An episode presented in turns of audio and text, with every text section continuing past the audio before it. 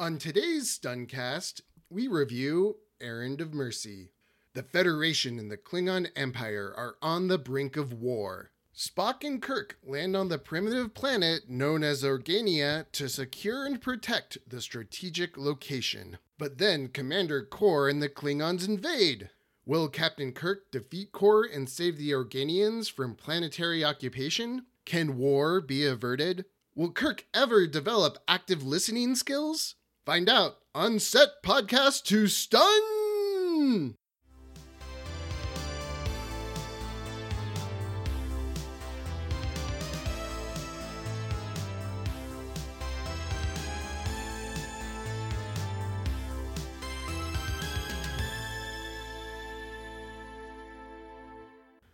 Hello, feeble minded humans, and welcome to Set Podcast to Stun, the podcast where we explore, explain, and enjoy the Star Trek franchise.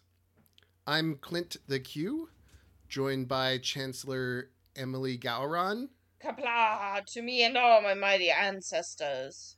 and here with us is Centurion Corey. Hey, great to be here, everybody. Uh, um, just a quick thing though, Clint. I'm actually now a Commodore. Commodore Corey. Congrats, Corey. Yeah, thanks. Uh, I mean, I wish I could say it was under better circumstances, but we did take on a, a human crew. We captured them. I blindfolded them and I had to interrogate them, and I was told that I had to execute each one. Um, and I did that in the name of the, the Romulan Star Empire.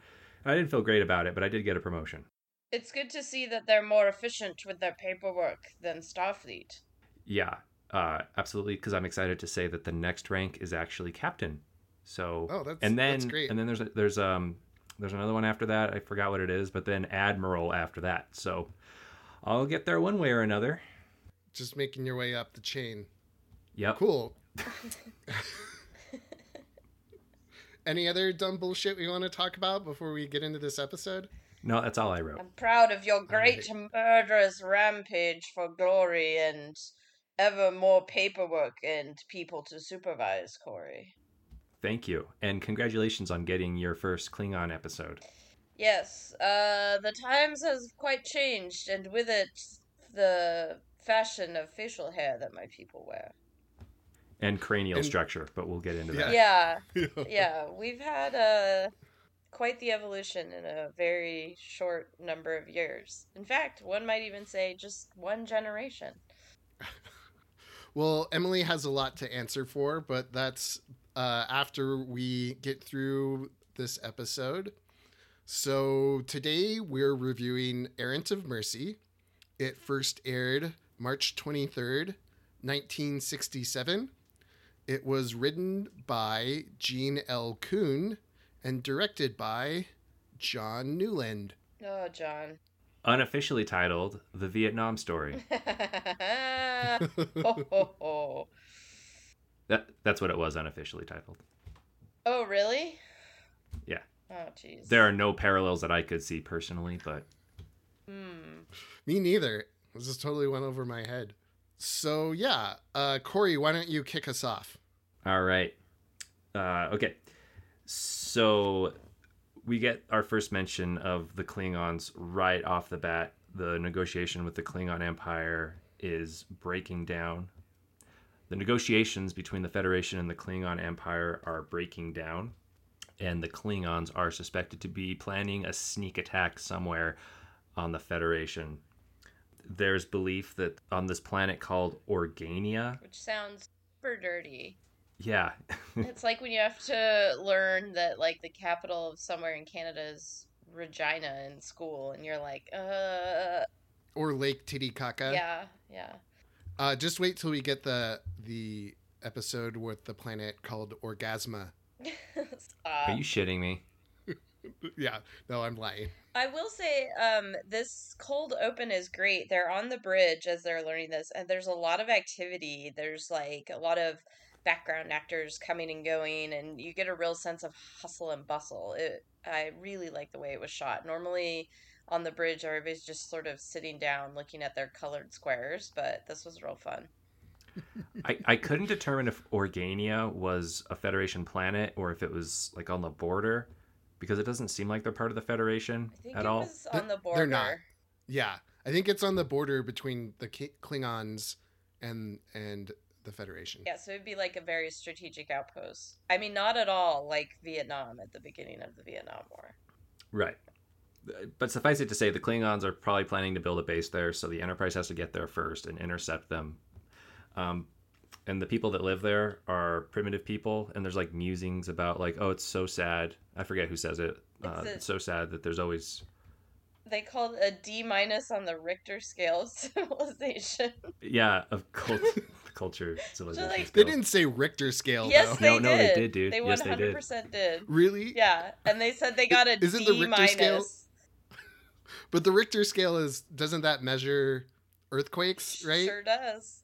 That's that's hilarious. That Richter was a very prolific Renaissance man.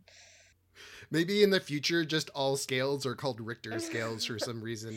It's such a weird oh, like thing for them to do because this series has been so invested in like uh, making references to like poems and Greek mythology and like every name is really heavy-handed and then they're like, "Oh, what are we going to call the civilization scale?" I'm like, "I don't know, fuck it, Richter." And this one is exponential as well. I would just like to point out. Mm. Isn't there like there is an official like civilization rating scale, right? Like we're a type one civilization. Oh, m- maybe I should have looked this up before I started talking. Yeah, I think about it's the it, f but it was like Freeman Dyson came up with the Oh, wait, scale. is it It's like how much energy your people use? If you've discovered fuel and then if you've discovered like nuclear energy or something, right? No, it's not about discoveries. It's about how much energy your civilization uses. Oh, So is we don't even use the energy that our own planet produces. And to go up on the scale, you have to do that. And then you have to be able to use all the energy from your sun and then all the energy from your solar system. Hmm. Yeah, we're like a type like 0.9 on on that, I believe. I'm just talking out of my butt right now, but Uh, I think that's it. that's interesting that you're talking out your butt because it sounds pretty similar to all our other recordings. now you know my secret. I just want to say too, I like how they say code one declared, and everyone knew it was war. War were declared. But so now we know what code one means. That means that's a war. and then what was it? 24 was commit genocide. yeah, order 24 is commit genocide on a planetary scale. So I am. Uh, I, I, I'm currently updating a, a spreadsheet with all these codes, and I do have these two filled in. So we got a little bit of ways to go. Code 6 is have some an extra helping of dessert with dinner. You earned it. Yeah. So they're talking about this outpost, and then immediately, Corey, what happens? Yeah, so they're talking about how they got to go protect these people, and then the Enterprise is attacked, and they can't see their enemy. There's no Klingon ships that show up in this episode at all because they are cloaked or they didn't have a budget. I don't know. But the Enterprise fires back, and they just hit like a debris field, and they destroy whatever is attacking them. And then, yeah, that's when war were declared. I did actually like that Klingons were cloaked from the beginning and that they kind of took that forward into their lore and that like the cloaking device becomes a really big plot point in DS9 um and I think in TNG. I thought that was kind of a neat little thing. I was trying to think of other examples in media where, like, because of the primitive nature of the first product, they had to explain that shit when they got a bigger budget. So, like, these Klingons is a perfect example because I feel like they didn't put the ships in because they didn't want to design other ships. Yeah. And then, like, their foreheads, they just didn't have the budget to do anything with the forehead. But holy moly, we'll get into this. They certainly explain the shit out of why they didn't have foreheads back then and why they have them now but I was trying to think of like other examples in, in pop culture and media of like maybe like Doctor Who does this. I have no idea. The only thing I can think of is um, the George Romero movies, you know, Night of Living Dead, Dawn of the Dead, Day of the Dead. What is the one I'm forgetting? Night, Dawn, Day, Land, Land of the Dead. Lunch, Lunch of the Dead. Lunch of the Dead, Mhm. and then the filming one. Um, but Night of the Living Dead is in black and white, and then the first color one, there's like a, a bit. I don't know if it's on like the commentary or an interview where he's kind of laughing about how the budget was so poor they didn't really have uh, a lot of makeup or like design for the zombies. They just sort of had blue paint thrown on them. And then in later films, they kind of keep that as like they would have wanted them to be really gruesome looking, but they didn't really have the budget for that. And so that's why the zombies look very human like throughout those series of movies. Oh, okay. Hmm. And you know, one I just thought of is in A New Hope, the Star Wars movie, Mhm. the first one. hmm How lame the fight is between Obi Wan and um, what's that guy's name? Darth Vader. Darth Vader. and like it's a, it's a really lame fight, and it's explained away that like Obi Wan is wanting to die Yeah. and that he did it all on purpose. But it's to the effect that you can see like they didn't even put it in the the budget for the lightsaber to go because it's like at half mast the entire time.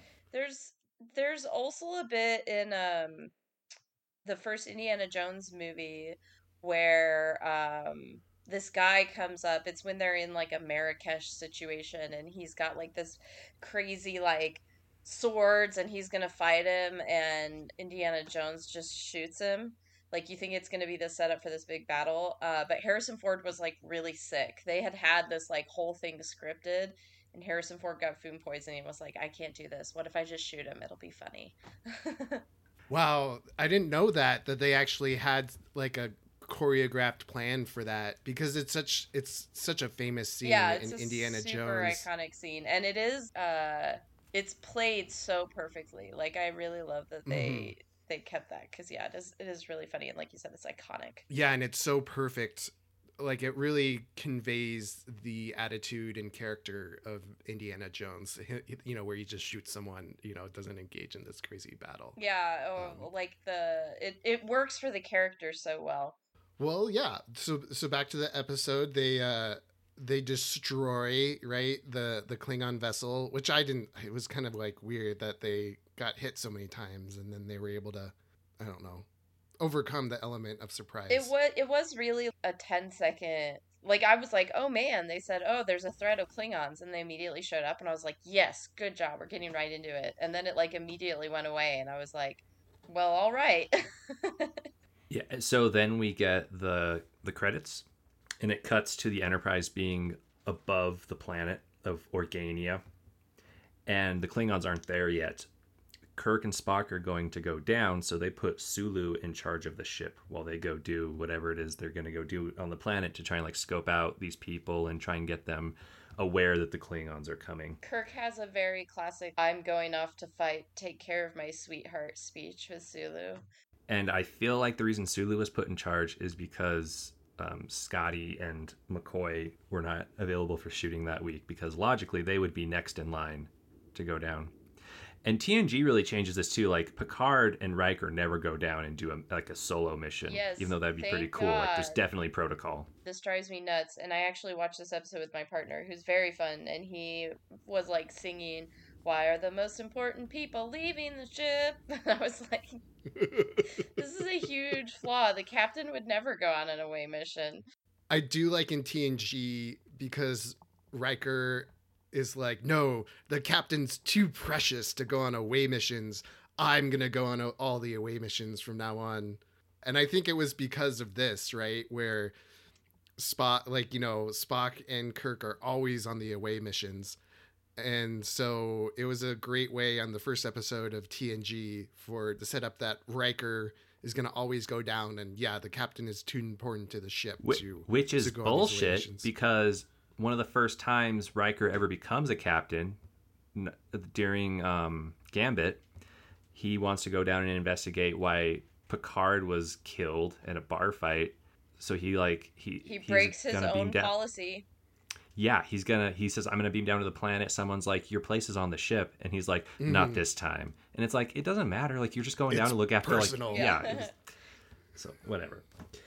Uh, so they beam down to this planet, and they notice that the people around there don't really care. Oh, go ahead. I'm sorry. I wanted to interrupt, Corey. I just wanted to say something with. Um, so if I was a captain, I would be a dick to one person on the bridge for like no reason, right? I would be a jerk to like some comm officer or some helmsman and just single them out and be a jerk to them so that when I need them to abandon me on a planet, right? Because Kirk was telling Sulu, to get out of there if they encounter any problems. And Sulu kind of pushes back a bit, but Kirk's like, no, you got to get out of here.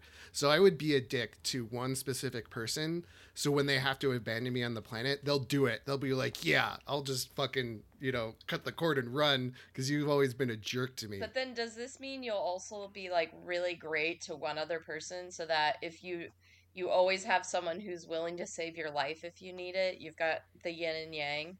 No, I'd be nice to everyone else to extra isolate that one person. So you really like if if Roberts is the one you're a dick to, and then uh, you're about to go down on a mission, you're just like, what kind of a mission is this? Who's staying up here? exactly. What are my Roberts? What is the probability of me. death?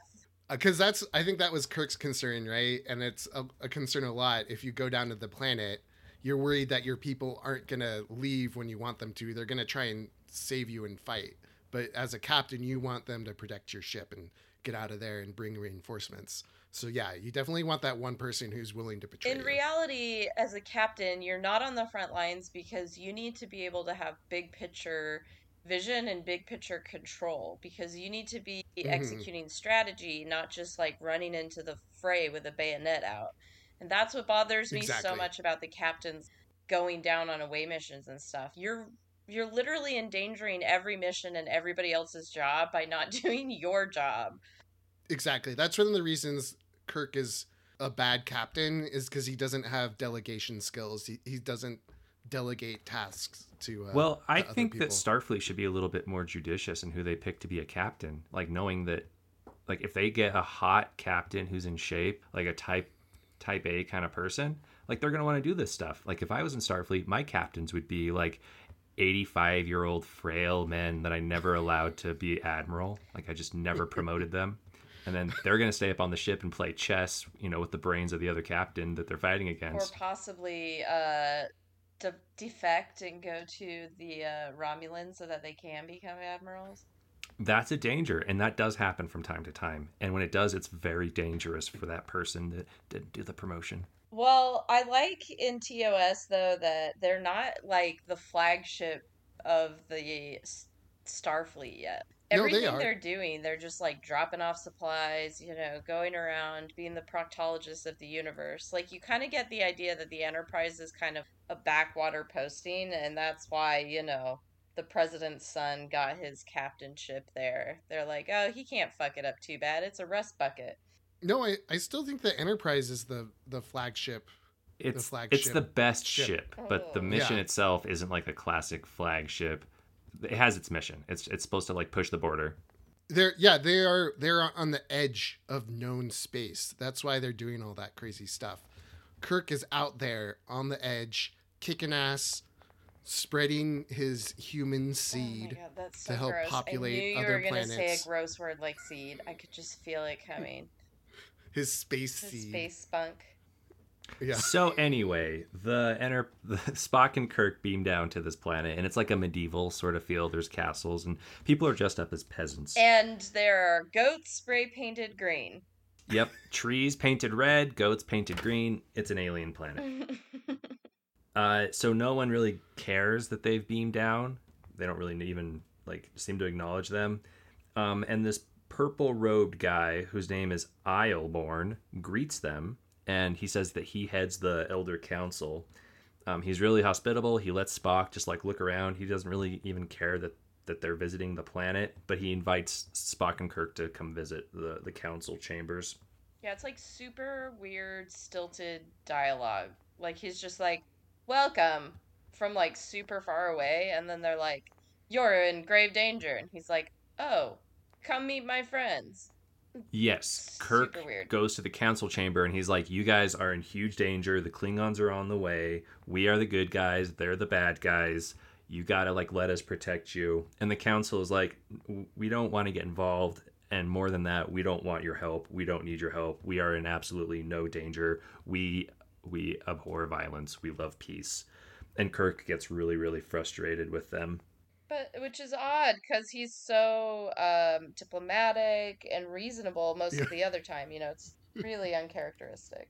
I just love how he's like dead set on not listening to these people. And I guess I could see it because if you go down to a, a planet that you think is super primitive and they're telling you like, "Oh, this isn't anything to worry about. We'll be fine." It's like, "No, you don't get what's happening. Like you have your head up your ass, and these guys are going to come and, you know, fuck you up." See, I disagree. This was like deeply frustrating to me because we know that Kirk is a dumbass, but he's being like extra dumbassy, and even Spock Mhm. is there, and I'm just like, these guys have their heads so far up their own rectums. Like, they don't ask them any questions about why they Yes. don't want their help. They don't ask them about their culture. They're not like, why are you so confident? Why aren't you pushing back on like anything? It's super weird. And I'm like, even for two dumbasses, this is, they've dialed their intelligence down a lot. and and I was annoyed like Spock never he, he like he never figured it out that like these guys are more than they seem and he never like said wait a second I've put a bunch of clues together uh, he was totally blind to why these guys were so peaceful to the very end and he, he was never inquisitive and that and so Kirk is just getting more and more pissed off throughout the entire episode and he like insults them he's like I don't even know why I would die for the likes of people like you you hippies Yeah. Well, and two, Spock i- is thinks has just as low opinion of them because he's like, oh yeah, I checked this place out. Like this is an arrested culture. For a thousand years, they haven't progressed at all. For so 10,000. Spock is just as ten They really years. Overshoot you. all the time periods on this show. Spock's like you know what I'm dropping him down the Richter scale there are two now they were a D minus, now they're a two. And yes, that is how the Richter scale of civilization works. so the Klingons arrive in orbit and they attack the Enterprise, and Sulu does what he's told. He bounces, and Kirk and Spock are sp- stranded on Organia. Uh, Um, the Organians offer for the for them to hide in costumes. So now Kirk and Spock for the rest of the episode are like dressed up like uh, imagine peasants, uh, like like peasants in tights, peasants on ice, sort they're of. they're dressed like they are in a stage play of Robin Hood. Yes. Mhm. But also, Kirk masquerades as an Organian, and Spock masquerades as a Vulcan merchant. Not very effectively. Yes. Like the second that the Klingons show up, they're like, okay, there's something different about you two. Take this Vulcan to get tortured. And Kirk, what was the, what was the name Kirk assumed? It was like Malaran? Morona. Morona. uh, he was instantly pegged as being different than the other Organians, and the Klingons recruit him to be like a ambassador, like to do their bidding, sort of like a Like in the concentration camps when the Yeah. the Nazis select one Jew to be the boss, the capo or whatever. I will have to say I need to pause here. The Klingons are masquerading as not Klingons, but as people with dirty faces with Fu Manchu mustaches and gold disco chainmail pants. Yeah, Let, let's talk about the Klingons for a little bit because this is their very first appearance. They don't have ridged foreheads. They're bas like their real only their only um identifier is their their mustaches, and then I think their faces have been painted. But like, th- did you guys notice that some of them had like some of them were just white as the driven snow, and then some of them had like a like a brown face applied, and then some had like gray face. It looks like in old spaghetti westerns when they fight like Indians or Mexicans and it's like Italians with brown face. It's really unsettling and super disappointing as a member of the Klingon delegation. I was like, where are my people? And they don't talk like Gowron. There are reasons for this. So I did a little bit of research on why the Klingons changed so much, and the, the first thing I'll say is that Gene Roddenberry was not on board, and I totally agree with this decision of his. He was like, "I don't want to explain why the Klingons changed, why they were." Mhm. Why they had smooth foreheads and then suddenly they had ridged foreheads. People can use their imaginations. They didn't change. We just didn't have the budget for it. Like, who gives a shit? Yeah. Yeah. but apparently there was a DS9 episode, and I haven't really watched DS9, uh, called like uh, something about tribbles. I don't know.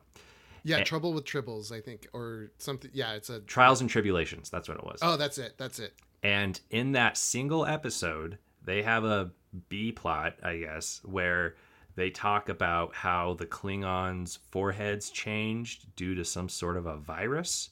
And I was wondering if either of you could talk about that more.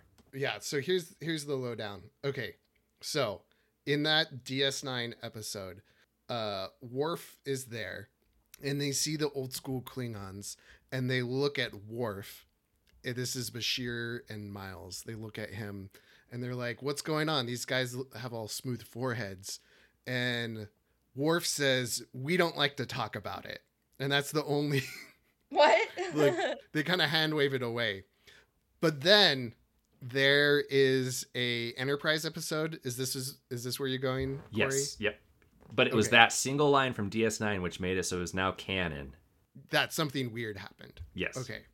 So now there was an Enterprise episode. It was like in the fourth season, and there was some sort of disease that the Klingons inflicted on themselves, and it was running rampant throughout the Klingon Empire or something like that. Yes, I can talk more on this disease. And the only way to cure the disease was to inject like human DNA into the cure and then inject that into all the Klingons. So they all looked like, you know, TNG Klingons before that in Enterprise. And then when they injected them, it took away their forehead ridges. So they looked more human. And that's how they canonically explain why in TOS the Klingons look more like humans. Oh my god. And it's dumb. You're totally uh, Gene Roddenberry was right. It was totally dumb. You didn't need to explain this. So I from what I understand there's no grand unifying theory about what happened and I from what I understand like this has been picked up from the extended universe like books that are written and then fan theories and whatnot.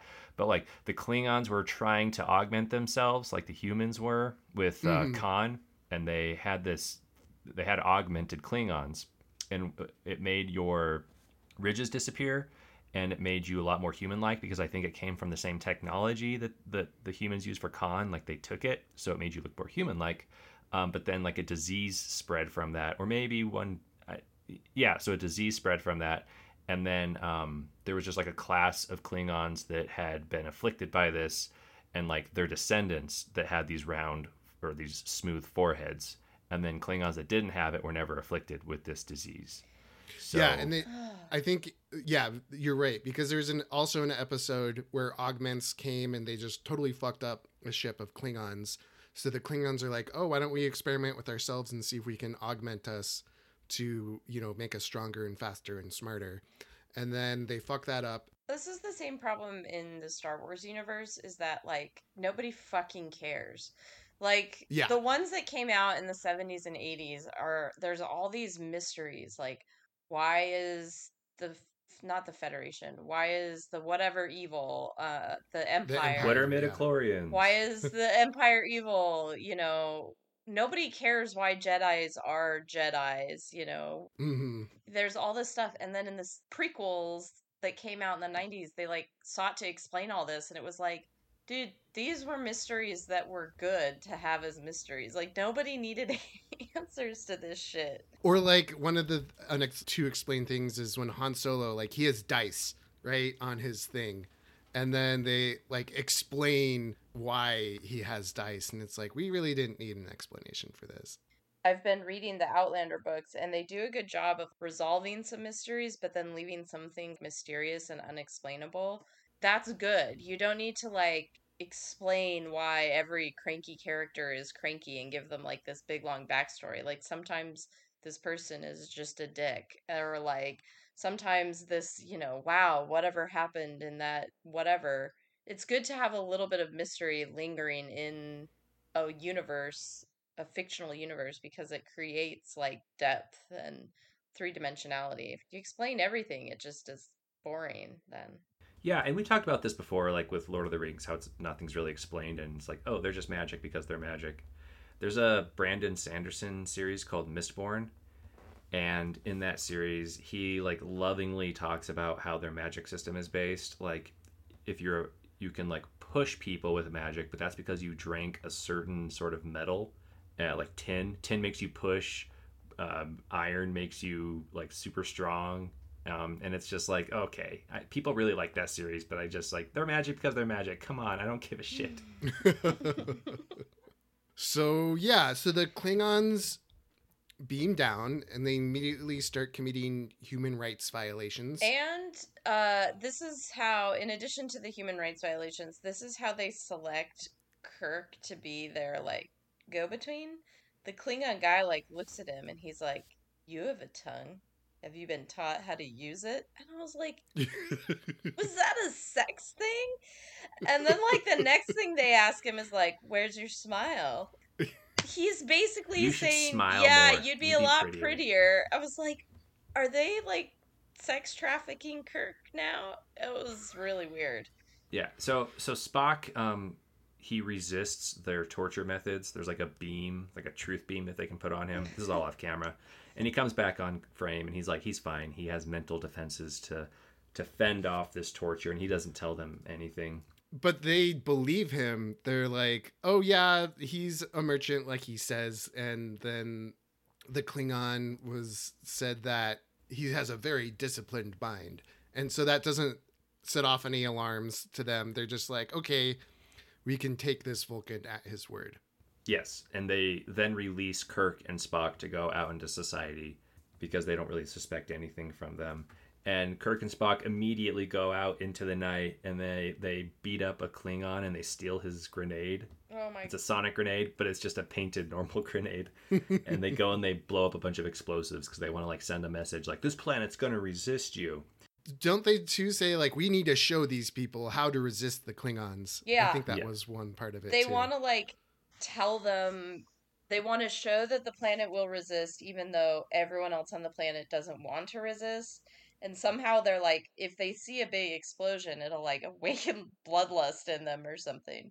Also in that scene they're like we're gonna put this like sonic grenade in all this like munitions and it's like cardboard boxes up against a wall.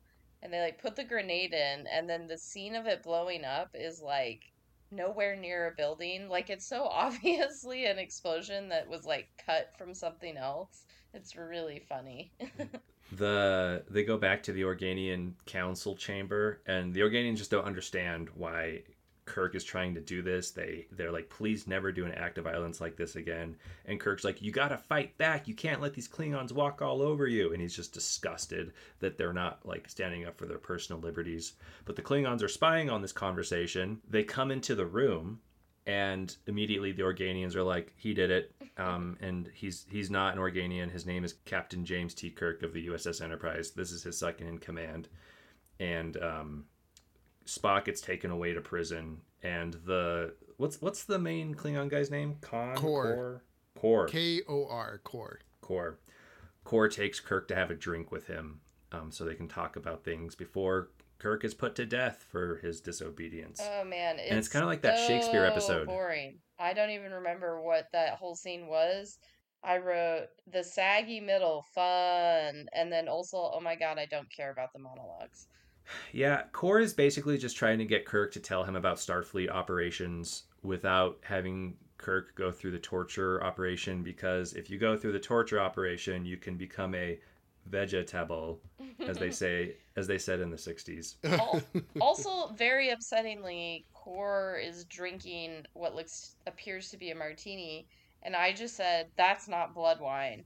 Uh, and then James, my partner, said he's filtered it out, so it's just the white blood cells. That is good. Kirk is uh up, he's like not gonna have any of this. He's like, You're just gonna have to torture me. I'm not gonna tell you anything. And then they go back and forth. And then Kirk, I don't know if we want to like bleep this out because I don't want to get an explicit tag on this episode. But Kirk's like, Can I say it? yeah. Okay. He's like, uh, go climb a tree. Go go climb a tree. Some stern words. Yeah, I mean it was I think it I was will have really to bleep that shocking. out.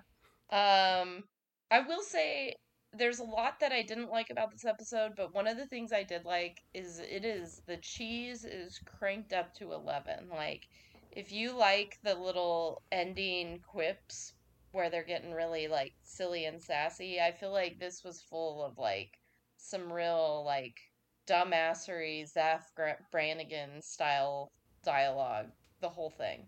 And that's a really good example of Kirk, you know, working blue. Uh, so Kor gives Kirk 12 hours to decide if he wants to talk, which is very generous for a Klingon. and Kirk gets thrown into a cell with Spock. They hang out there for like six hours. They have no idea what to do. And then suddenly, Ayelborne of the Organian Council shows up and he's like, Come with me, you're safe. And like, you don't know where the Klingon guards went, you don't know how he got to the cell, but he takes Kirk and Spock out of the prison and into the council chambers again. And he basically says, I'm going to offer you safety because I said that when you first got to my planet. I'm not going to let them hurt you. They said they were going to hurt you. I can't let that happen. So, like, I don't know why Kirk immediately wasn't like, okay, these guys are a little bit more than they appear. Kirk just goes, fuck you. You ratted on me before. We're not friends anymore. yeah, he just refuses their philosophy about peace. He's like, you guys have no spine. I don't want to defend you. I can't trust you. Even though everything you've said has been completely genuine and consistent this whole time. So Kor is pissed that the Federation officers have escaped, and he orders that 200 Organians are killed. And to let everybody know that he's going to do it, he puts the sound of a phaser charging up over the loudspeaker. yeah, I mean, that's just. I just. I don't even know what to say about it. It's so laughable that that's how you would demonstrate it, especially in a low tech thing. You could have, like, been like go to your window or something and like look at them standing there. They're going to be put to death. But no you that's that's the choice that you made showrunners.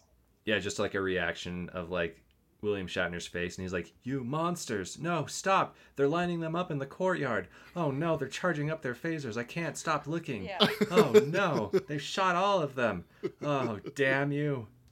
But that doesn't happen. It's just the sound and then we're told that they're dead so Kirk and Spock decide that they're going to get their phasers back, and they're going to go John Rambo and try and take down all the Klingon soldiers on the planet. Mhm. And uh, that's what they do. And I should say, like, th- there's like a hint that these th- th- these councilmen are psychic because they're like saying things that have happened that even though they're nowhere near when it happened. Is this a scene where they're kind of by themselves, like there's no Kor or Kirk there, and they're just kind of talking to each other, and they're like, "We can't let them hurt each other. yeah They're going to use violence on each other. We can't let this happen." It's not like, yes, violence yeah they're ne- they're near the courtyard, and they're prepared to violence each other. Yes. So you get a you get a hint that something's going on. And they all like hold hands and they hum and they do some sort of a psychic thing, but we as the audience don't know what they're doing quite yet. Oh but we will Um, Kirk and Spock fight their way through all the Klingons, and they they are slowly increasing their odds of success because Spock calculates how difficult this will be at the start, and then as they go on, he tells them like, "Oh, now it's only one in a seven thousand chance that we'll do this." i really doubt spock's math i mean i feel like we've talked about this before but it does not seem it does not seem like that would hold up to like a an outside uh, verification You're just too dumb to realize how smart Spock is. So, like, the rest of the episode goes by pretty fast. They burst into Kor's office. They're like, We're gonna get you, you bastard. And um, a bunch of guards burst in, and they all try to start to fight each other, but suddenly they have to drop all of their weapons, and they all try to land a punch, but none of their punches 'Cause they're happen. And then, all too hot to handle yeah, they all 350 degrees Fahrenheit. I don't remember.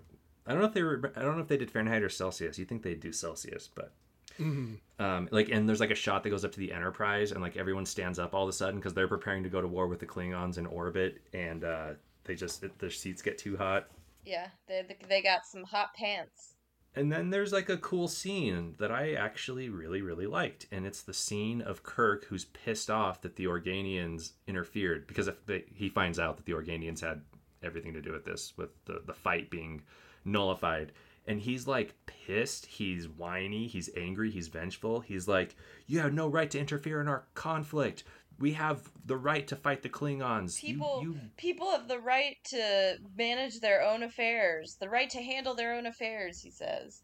And both Kirk and Kor are super pissed, and they're both yelling at the Organians that they have no right. It's just so funny to see Kirk and Kor like on the same side, and they're both pissed that they don't get to kill each other. Yeah, they both they uh they get quite a lot of egg on their face where you realize that like all these things that Kirk is advocating for, I'm like, you have not been letting the Organians do this the whole time.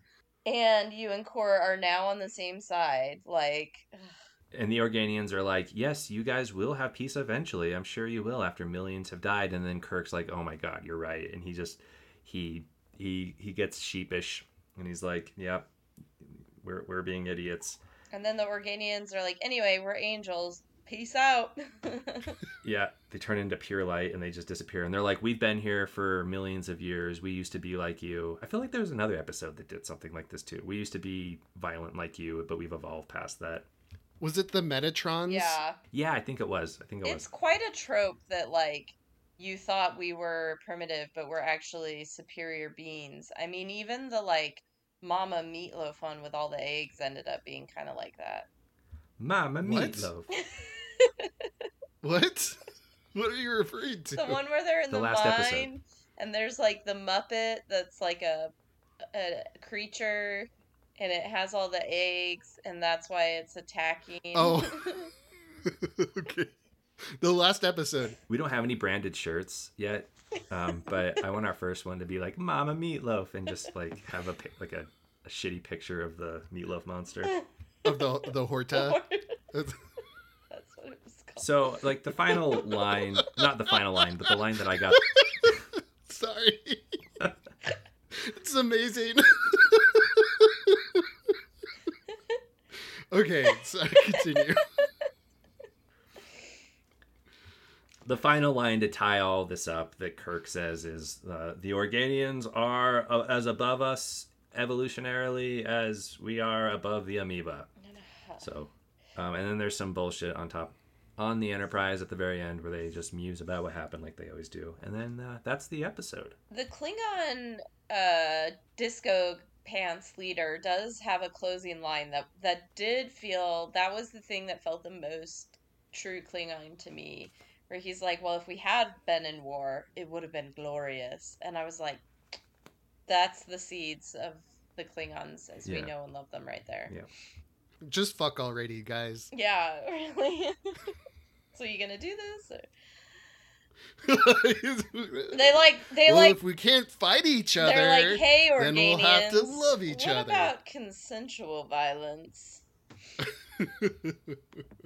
Uh, I have a fun fact corner if you guys would like to pull up a seat. Yeah. okay, let me sit down. Scrape. Let me heat up these rocks real quick. Okay. Uh, John Colicos, who played Kor in this episode, also played Kor in DS9. I was I was looking at his his Wikipedia page in Memory Alpha, and I clicked on it, and I'm like, oh my god, Kor is Kor. I have not seen the episode he was in.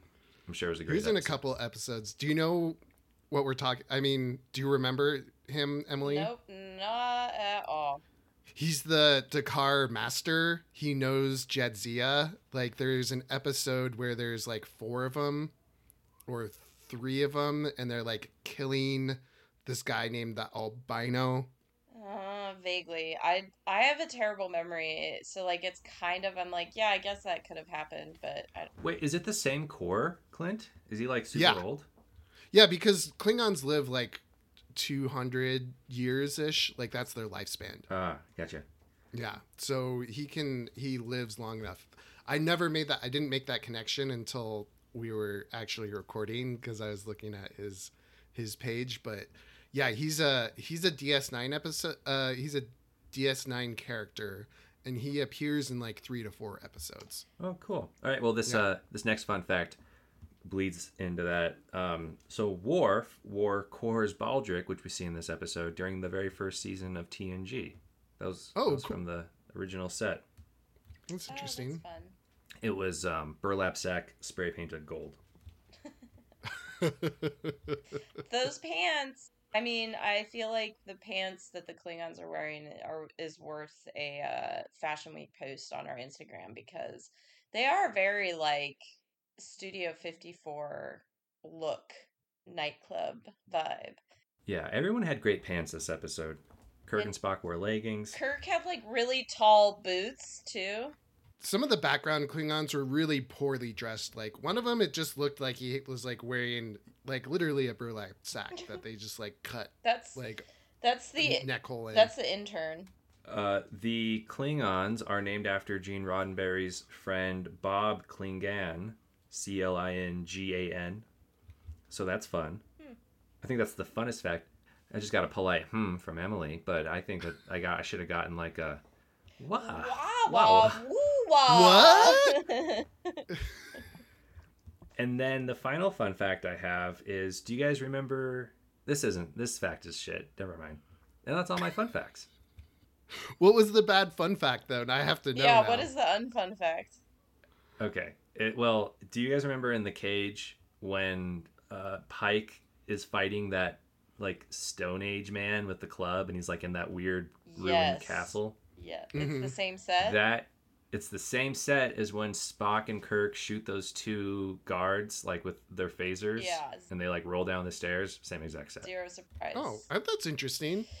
I feel like, do you think it's in the contract that anytime they build a set for a TOS episode, that they're like, you have to get your money's worth for it, and so they like calculate how many times they have to reuse it, like three episodes, and then you know the budgetary people won't be mad at us. Oh, for sure. Yeah. I don't sure. think they built that set for Star Trek though. They probably just used it like it was used it it on was the. for like It was probably for some medieval movie or something. Yeah, I was and gonna say it was just for that uh adaptation of Romeo and Juliet that we all did watch in high school, where you saw her boob, and then you know, Oh yeah. you know what I mean. Juliet has the Oh, yeah. long black hair, and I think you see a little bit of boob, and it was filmed around the same era and has like the same like sort of cheesy set quality. Then yeah, the castle was just hanging in the back, and they're like, "Can we borrow that?" Cool. Anyway, um, how do how do we give this a rating, guys? Out of five goblets of blood wine. Uh, well, I'll go first. I I give it uh, four and a half goblets. I think that the premise of the episode was pretty unique. That the first in command and second in command are all alone on a planet, and they have to figure out the way to solve something. I mean, ultimately, they could have done nothing, and nothing would have happened, which kind of sucks. Like our heroes didn't do anything to solve the story; they just like learned a lesson about themselves in the end. Yeah, they actually made it worse. They actually did, but uh, it was. I mean, it's cool. Klingons are introduced. Uh, I, I I was entertained watching it. It does drag in the middle, hence the the deduction of 0.5 points. hmm Emily, what do you give it? I would also give it four, four and a half blood wines for the same reasons. Like, it is really cheesy and fun. And I actually, I was like, there's something going on with the Organians, but I didn't quite see the twist. So they pulled one over on me for the first time. And for the first time, they let the main characters fail a little bit and not be perfect hmm which was really fun. Like they definitely have egg on their face, and it was it was really enjoyable. Um, and I well, you know, I'm gonna give it four blood wines because of how dirty they did my beloved Klingons. This is like really heartbreaking um, because I love them so much, and this was a real letdown. Minus the gold disco pants. I will also give it four and a half goblets of blood wine out of five. I loved this episode. You know what? I'm gonna go crazy. Five out of five blood wines. Oh shit! You are going. this crazy. is my. It's either my favorite or tied for my favorite episode. It's so like Kirk is making such an ass out of himself the whole time. It was hilarious to see just how far his head was up his his own butt, and I just loved Kor and I don't know, just like Kirk versus Kor was really interesting. Uh, super cheesy. Yeah, I mean, just to interrupt you, Clint. Like we never talked about Kor, but like he was a really cool character. I really, really liked the actor that portrayed him. He did a good job with it. It was a fun antagonist. He wasn't stupid. He was just like, I'm a Klingon. Yeah, it was super campy. It was super homoerotic. It was it was great. Yeah, Kor was great. He was really acting really well, and yeah, he was a fun antagonist. He just loved fighting people and and subjugating them, and he wasn't, you know, gonna apologize for it.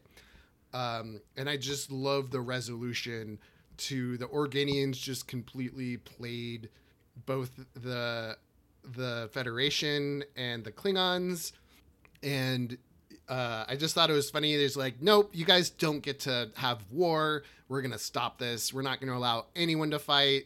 you know, you do what we tell you, and you know, you guys are children, and for your own safety, we're not to have you have your own little war here. We're just to solve all your problems for you. So I just love how the Organians just played them. Such a great episode. You guys Loved are it. ruining our chill little planet with our green goats. what a and to that point, like what a performance they put on for the humans, right? For Kirk and Spock. right, they're like, I thought I said the goats. The, the goats did a great job this episode too, though. they did not seem bothered by the fact that they had been spray painted at all. No, I do love that they're like, we're just making this up. Like, we're non corporeal. we're just making this up for your benefit. Like, they even gave them clothes. How weird is that? like it wasn't just one person who came out it's like oh we're fine don't come to this planet you know they had like people walking in and out of this castle and there was like commerce going on in the background so they really put on a show Wait, I want to say something. Yeah. So I think like throughout TNG, TOS, DS9, like we keep running into these omnipotent, super like powerful beings, like Like the, like the one that's like, don't come, yeah, don't come near our planet or we'll destroy you. Keep us a secret, like in that TNG episode. And then these guys, and then I would submit like. Picard would know that these guys existed, so he's like, "Oh, the Borg are on the way. Okay, well, we'll just have them meet our fleet at this planet, and then the Borg get there, and then their their ship just totally shuts down. Like this is a very powerful weapon to have in your quiver if you just want to perfectly defend your people. Yeah, but the Mm, problem mhm. is that the report would have to come from Kirk, and he'd be like, "We we totally defeated the Klingons. We we were great. Everyone else Oh, that's sucks." true. You know, he's not going to tell them what really happened. Come on. i would love to see an episode that kind of delves into that a little bit more like i feel like the q i might be biased here but the q are at the top of the chain of the omnipotent being chain. Like there's other beings that are less omnipotent and all powerful than them. Like they they're incorporeal and they have powers but they're not as powerful as the q. But to see like a council like the metatrons right who made kirk fight the lizard guy and the organians and other like non-corporeal races like, Like, having see a, what kind a of- conference. Oh, like Yeah. the creatures from the cage, those big brain dudes. maybe they're not they're not like They can make anything reality, homie. uh, they can make you think anything's reality They're not actually They can make a Q bending think it's reality. reality They're just creating real. illusions. yeah Anyway, they all have a big war, and it's called Star Trek Psychic Wars. oh i like it and none of I like the none of the corporeal beings know what's going on. Oh, it's like in D in, in Dragon Ball Z when the really high level uh, characters are fighting each other, like Goku and Frieza, and like no one can see anything, like they're just standing still, but like Piccolo's watching, and he's like, "Oh my god, their moves are so brilliant," but like they're moving so fast that you can't even see them. So that's how the war would be. Don't listen to me. I That don't know that's talking about. officially the dorkiest reference that has happened on this uh, episode, chock full of dorky '90s uh, Uh, references. So we're gonna we're gonna leave. We're gonna end on your shame, Corey. All right, well, this is a great place to end then. Wait, no, I want to make Emily answer for her crimes. So, as a Klingon fan, you're just talking about you. You were kind of talking about. I remember in our Goodlith episode, you're like, yeah, the Klingons are like, are like Mongolians. They just take over the place, but as long as you swear fealty to them, they'll just let you alone and and be yourself. But we saw how bad they are, right? They come in, they make everyone forced labor camps and you'll just die and they have all these rules right that you can't have any public gatherings of more than three people and just very arcane and cruel what do you have to say for yourself emily Uh, I say that I drank all the blood wine and don't remember those years. You know, it was before they installed the forehead wrinkles and uh, we developed such striking Klingon operas and advanced Klingon science. Uh, it was a different time. um, oh, that's my Klingon phone. I've I've got to go. Good chatting with you. Goodbye. all right well i accept that okay everyone. Well that's it for this episode. Thank you for joining us. And until we see you again keep on trekking. Bye.